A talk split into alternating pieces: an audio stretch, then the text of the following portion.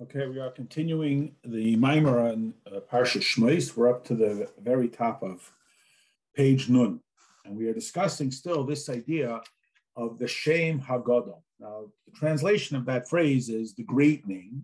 More contextually, we should describe it as the infinite name. And the idea that our job of Yaakov and his family coming down into Mitzrayim is to bring this Shem Hagadol, this infinity of Hashem, even into a place of Mitzrayim. Now we have a rule that in order for the infinite to be embedded within the finite, there needs to be this process called tzimtzum. And the name of Hashem, again, we're working off that model, Hashem Hagadol, Yud Ke represents the process of tzimtzum. We begin with Yud, the smallest of the letters, which would suggest that Hashem compresses himself into something that is uh, measurable, and as we know that the letter Yud can be expanded upon, stretched to make a Vav, reconfigured to make an Aleph, a Yud above and a Yud below, and so forth. Then the next letter is Hey, which has breadth and length and depth. And this is the method through which the infinite comes into the physical world. It has to first be this level of tzimtzum. and this is how it comes down first into the stage, as we mentioned in the previous page, of the Mitzrayim of Kedusha, which is the throat, which is constricted, and it represents the transmission from the intellect, from the brain, from the chachma, from the capacity to look up into the infinite expanse and imagine something outside of myself, primarily, of course, Hashem, through the holy characteristic of Mitzrayim, that constriction of the throat, down into the heart, the character, and so forth, in, as the Jews go into the land that is good and expanded upon and revealed. Now, regarding Mitzrayim, it uses a double expression that uh, Yerad Yeradnu, down we went down, which suggests that it's a continuous descent. There are various stages. One descent that is less evident godliness into a even less evident godliness and so forth. On the flip side, we have the same thing with Yitzias Mitzrayim, when we leave, it says, I will take you up. Yes, I will take you up. Up, up we will go. Continuous um, ascent. At which point, now we are ready to explain the idea of why the Jewish people went down into Mitzrayim. Uh, as we begin with a mashal, that um, it, in the letters through which we organize our thoughts and our, and our words, they both stem from the same source from the light of Seichel.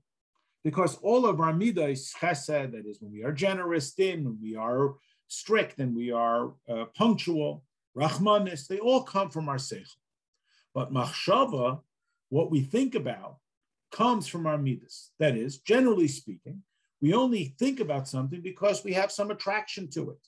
But sometimes that machshava receives from the seichel, the seichel being the intellectual idea, and the machshava being the concentrated focused thought. Um, even if it has yet to express itself in the midah. That is, generally speaking, we think about things that we like, but seichel, the capacity to imagine, uh, dictates to our seichel. But sometimes the two get uh, intertwined. As we, as we know, the difference between, for example, kapeda, which is an intellectual experience where one holds a grudge because they consider themselves to have been wronged, it's more of the intellect, in contrast to kas, which is the emotional characteristic of anger that comes from the heart. Similarly, the machshava is filled with it. That is, the person has some reason to be dis- disdaining and distasteful, and thus they follow up on it. And so, to by all the midas of our seichel, it could be that the machshava, that is what we concentrate on and, and fixate on, um, receives from the seichel itself, not through the midas, not because I like it, not because it's something that's within my heart. Even if the manner, sometimes the, the, the, the spoken matter, is also received from directly from the seichel. We speak of something academic, even if we have no innate interest to without our midas. This is mentioned earlier in a mimer that describes about Rosh Chodesh and so forth. Certainly, in the idea of machshava, there are times that the machshava gets from the midas. That is, I like something and therefore I think about it. And according to the Nimshal, the lesson, this is the idea of Yaakov going down into Mitzrayim, back in Parshas Vayigash. And from there, it continued to go down further and further, just as the pure academic manifests itself in Seichel, and from Seichel sometimes to Machshav, and then all the way down into our character and ultimately into our behavior. It continue, it goes in this continuous downspin, but it still is entangled, it is still knotted with that innate Seichel that is giving it its um, identity and its flair and so forth. Because again, the person's thinking about whatever his Seichel is dictating, or it is certainly commensurate with his Seichel. And the same about what he speaks about. It is also going to be commensurate with his character. Like, for example, in this mushal, we understand the same idea, even though, of course, Hashem doesn't have a body, and we always have our rule that we are given permission to speak in human terms about Hashem. We understand that. As it, the pus, the, the, we got two psukim. One pasuk says, "How abundant are your deeds, Hashem? They are all made through chachma," which again suggests that it's all about the characteristic of Chachma. That is the infinite expanse. Again, Chachma does not mean my intellect, my IQ, the number of pages of Torah study that I have accomplished and mastered, and so on. It is the willingness to incorporate something completely outside of myself. So this pasuk that says Kulam, all of the worlds, all of the deeds of Hashem that are so abundant and are infinite, are made with Chachma. Uh, and it also says that through the word of Hashem, the heavens were made, that it comes through Dibor. Now, Dibor speech is, of course, a very constricted form of expression. As we know that Hashem, of course, created the world through the statements. Hashem said, let there be. So on the one hand, we're saying that it comes from Chachma, which is infinite. On the other hand, we're saying it comes through the medium of Dibor, which is, of course, very restricted and defined. And so what we are saying is exactly this idea that the that which is hidden to us, that that which is not overwhelmingly obvious is what's in Hashem's machshava, so to speak. And it is there also that there is a conceptual idea of all of the statements through which the world was created. Um, these exist in the spiritual sense. That is, he or let there be light is not only about the light that's visible here in this world, it is also a light that is in a, a non-defined, a non-tangible, a non-humanly experienceable uh, format. It is in these hidden worlds. Um, that this is what creates the, the stars and the constellations and the malachim and the neshamas from level to level to level. They all come from this level of chachma, but it's not a chachma. It's not that can be comprehended and described. And the illustration of this hamshacha is this quality that it manifests itself down here in the Yaakov uh, experience. That is, that it becomes invested within a thought.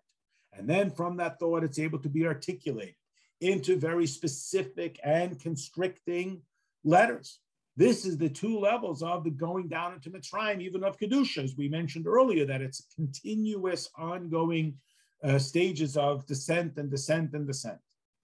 So the essential chachma, that is the conceptual essence of it, before it's been manifest, just like a person might have an idea or an experience, and they want to share it with somebody else. So they have to think about it. They have to form an intellectual idea. Then they have to manifest it through spoken words. Then they have to communicate it.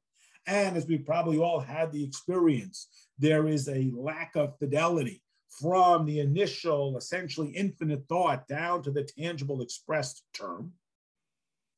But this level is what we call the quality of Yisroel. Yisroel, as we know, the name that Yaakov was given, his sort of promoted name, is a combination, it's an anagram of the phrase li rosh. It is of the head, just like in the head.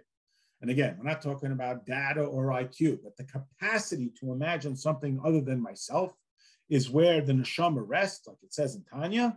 So too, this infinity of Hashem, that again, that's what we are uh, focused on, trying to bring that even into Mitzrayim, manifests itself, it connects with the, uh, the level of Yisrael, Li Rosh, the, this level of Chachma, but not a Chachma that's manifest in this world, but sort of the pristine Chachma, the Chachma in its, in its innate form. Like it says, we have been brought close to the king to his great name. And then we draw it down into this physical world. That's Yaakov. As we know that Yaakov was named that because he was holding on to the Akev, the heel of his brother. Why then is his name Yaakov, not Akev? because his objective is to take that yud, which is the first stage of tzimtzum, the first letter of Hashem's name, and drag even that down in a positive sense, that it should influence even down to the level of uh, Akev, of the heel, of the least naturally sensitized aspect of our existence, down here into this physical world, it should be uh, uh impacted by this chachmila.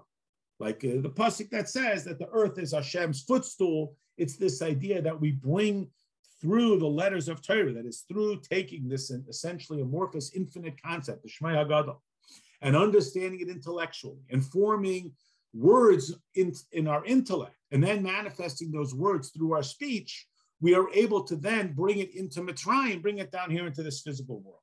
And this is the idea that Yaakov is known as the Briach Hamavrich Menakatza This is a, a, a metaphor that in the Mishkan you had all of the beams and they were all lined up. How did they get attached to each other? So they had clasps on the top and on the bottom. And they also had a rod that ran through the middle. So this is a phrase that of the Bria Chaticha Minakatza Lakatza, this rod that ran from beam number one till beam last, straight through the middle, represents this quality of Yaakov that runs through everything.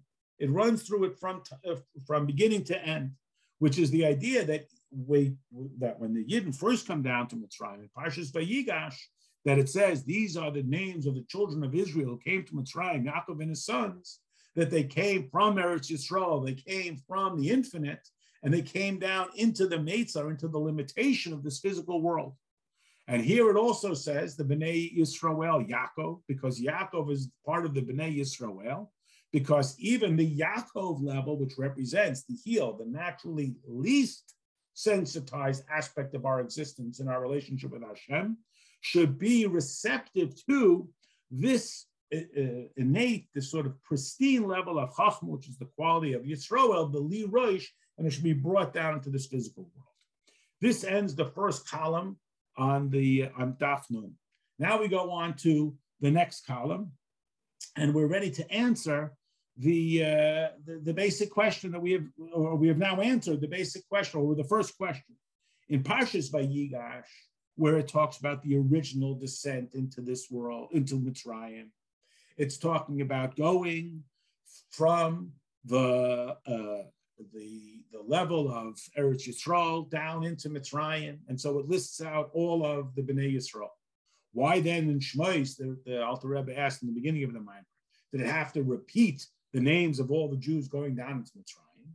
Because, and including Yaakov as one of the Bnei Yisrael, which is sort of a tautology. He is Yisrael. How can he be one of the Bnei Yisrael? But we now understand that what we are emphasizing is that when he came into Mitzrayim, he brought the level of Yisrael, the Li Rosh, this Chachma Ilah, this infinite quality of Chachma down into the physical world, into the capacity called Yaakov, which is again bringing the highest level Yud into the most uh, tangible level, the level of the Akim.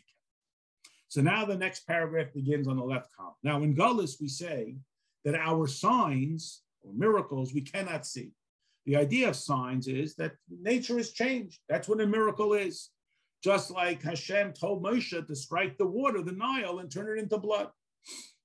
That this, how does this occur? Again, what is the concept of a miracle? We bring a level of godliness that is ordinarily hidden from this world into this world. This is the quality of Chachmilah being brought into this physical world. Uh, that is the Shem Havaya, the Shem Hagadol, like we talked about before, this infinite level radiates down into this physical world, and therefore the world is shaken out of its routine. And as a result, Pharaoh, we can understand when he says, I don't know this idea of Shem Havaya, this idea of an infinite God. I only know Shem Elohim, just as Pharaoh said, I have gods, you have gods, we'll fight it out. And our counter, which is that Hashem is infinite, is what Paro couldn't understand. This idea uh, of, of, of, infinity, and that that's why Paro relied on nature, because Paro only understood a God that creates nature, and he could not imagine, and that's why the, the, way to get Paro off of his stubbornness was through the shaking up of nature. But what happens when this level of godliness, this chachmi ilah, this innate pristine level, of amazement, of infinity of Hashem, it starts to change the world. It changes the waters. It turns them uh, away from their natural states from whence they've been created way back in, uh, in, in, the, in the six days of creation. So it starts to change water to blood. Just like we see that a person's seichel starts to change their whole character. We learn a new concept that we become receptive to, not just more information, but a completely transformed characteristic. And now we become a different person. This is why the staff that we have a tradition that it came from the tree of life, then became a snake. And from the snake down here, that is this change from the hidden to the reveal. That is, the godliness transforms it. And the same idea happens that it turns back into a snake. Similarly, Moshe Rabbeinu puts his hand at, the, at Har Sinai when he asks Hashem, uh, I'm sorry, at the burning bush, at the snap, when he asks Hashem for evidence. Hashem says, Put your hand inside your robe. And when he takes it out, it's white like leprosy, like tsaras, but then it's able to be returned and come back to healthy. Why? Because when we introduce this level from of infinity, so what was there all along, that is this level of godliness that has been hidden, becomes evident, and then it can go both to from the stick to the snake, back to the snake to the stick, from healthy to saras, uh, white as, as the spiritual leprosy, and then return back to its healthiness. And this is specifically through the quality of Moshe. He brings this quality of infinity into the world of Paro. And this is true of Moshe himself. He was drawn from the water. Again, revealed. The water conceals. Moshe was named that because he was drawn from the water. That's why we say our signs we don't see, the signs that are for the Jewish people. We don't live innately of this world. We are not of this world. We were all over Machshava. We were first of God's world. Because in Gullus, you have a concealment until the world starts to seem like it's dominant, it's the authority. And we don't see our role, we don't see our identity. We make the mistake of thinking we are of this world. The next paragraph begins that we now understand the second telling in Parsha Shmais when it says that these are the names of the, of the children of Israel came to Mitzrayim. Yaakov, who was the level of Yisrael, again, this level of Li Rosh, came down and was mitzamtim, was compressed into this level of Yaakov, that he came down into this world of only what we can see, that godliness is compressed. But now there's a whole nother level, a level that allows us to look at our own human experience and see that as a springboard to understand the godly experience.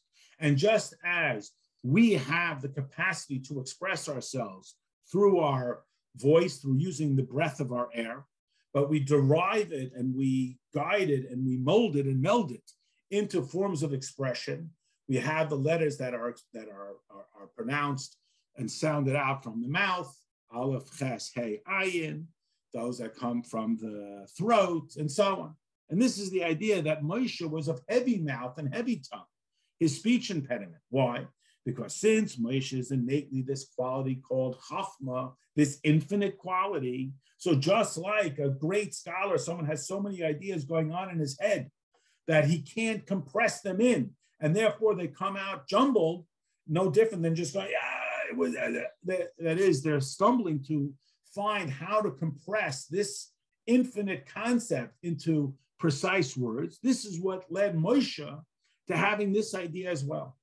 Like Hashem said to Moshe, you will be Tapara like a God. That is, you have this infinity that you're trying to compress into something finite. And that's where the disconnect came between Moshe and Paro that it's to, to be able to communicate the in, in defined terms that which is innately infinite and um, essentially detached from the physical world, but it should become expressed in the physical world. Like it says, Yaakov will no longer be your name, but just Yisrael. That is the level of chachma that is uh, invested in the character and then into the words cannot be called Yaakov. It, has got to be called Yisrael. And this is what it means that you will then go and take every single one. And that's the description that Mashiach will rescue each individual person, will be able to put this infinite down into square pegs and square holes. This is what's then described when it starts to talk about the offspring. Ruvain and Shimon, who represent the capacity to see godliness. That's why he was named Ruvain, the capacity to hear godliness, the audible experience of godliness. That's why he was called Shimon. They now became evident. We now said, oh, now we can see godliness. Now we can see, hear godliness. Then came Levi. Levi means to escort, which is the idea that Hashem is always with us. The idea of Hashgacha Pratis, that Hashem is uh, escorting us. Hashem is always with us and seeing all that we are doing, not like those who deny it and say Hashem can't see me and so on. So when Torah repeats that Yaakov came down, that is bringing this infinite concept down into the physical world, and then it starts to enumerate all of the sons, each one a different illustration of the awareness of Hashem that can be brought even into Mitzrayim, that never forfeits its innate connection with Hashem, not by minimizing and compromising their godliness, but but being able to achieve this from the top top to the bottom bottom, and that's why it says these are their names. That even in Mitzrayim they were able to draw down the loftiest aspects of godliness, the names of godliness, each one male, female, bringing together all of these characteristics. We don't see it. We see them as enslaved. We see them as imprisoned in Mitzrayim. And Torah is attesting to us that it is brought down here in this world. Now, this Giloy, this revelation that we should be able to appreciate, this is the bottom paragraph now on page Nun, is through there initially being a helam, this concealment, that is the yud of Hashem's name is so contracted that you can barely see it. And then it starts to get spread out like the letter Hey that follows it in Hashem's name, which has length and breadth and depth. This is the way the world was created. First it was dark, and then it was light. It was evening and then it was morning. This is the idea of the gullus of Mitzrayim that was necessary, the, as we spoke about in the previous page, that the darkness of Mitzrayim was a necessary preparation for the revelation of Matan Torah to us and to our children, that God spoke to us face to face. But for that Matan Torah that we got, it was sufficient for their quote only to have been 210 years of exile. But for the uh, hisgalus, for the evidence of godliness that we are going to see with Mashiach, the Pnimius HaTorah, the Matan Torah of Pnimius HaTorah, when we will see God eye to eye, and the glory of God will reveal for all flesh to see, that's why this gullus is so long and so dark. Like it says by Avram, that he woke up early in the morning to go do Akedah Yitzchak, that it had to be after the darkness of the night that he could wake up in the morning the revelation of light always has to follow the darkness. And that, that darkness of 210 years in Mitzrayim led to Matan Torah. And the darkness that we are experiencing will lead to the Giloi of uh, Pnimius HaTorah with Mashiach. But Avram didn't have that because he didn't have Matan Torah. We now moved on to the next page.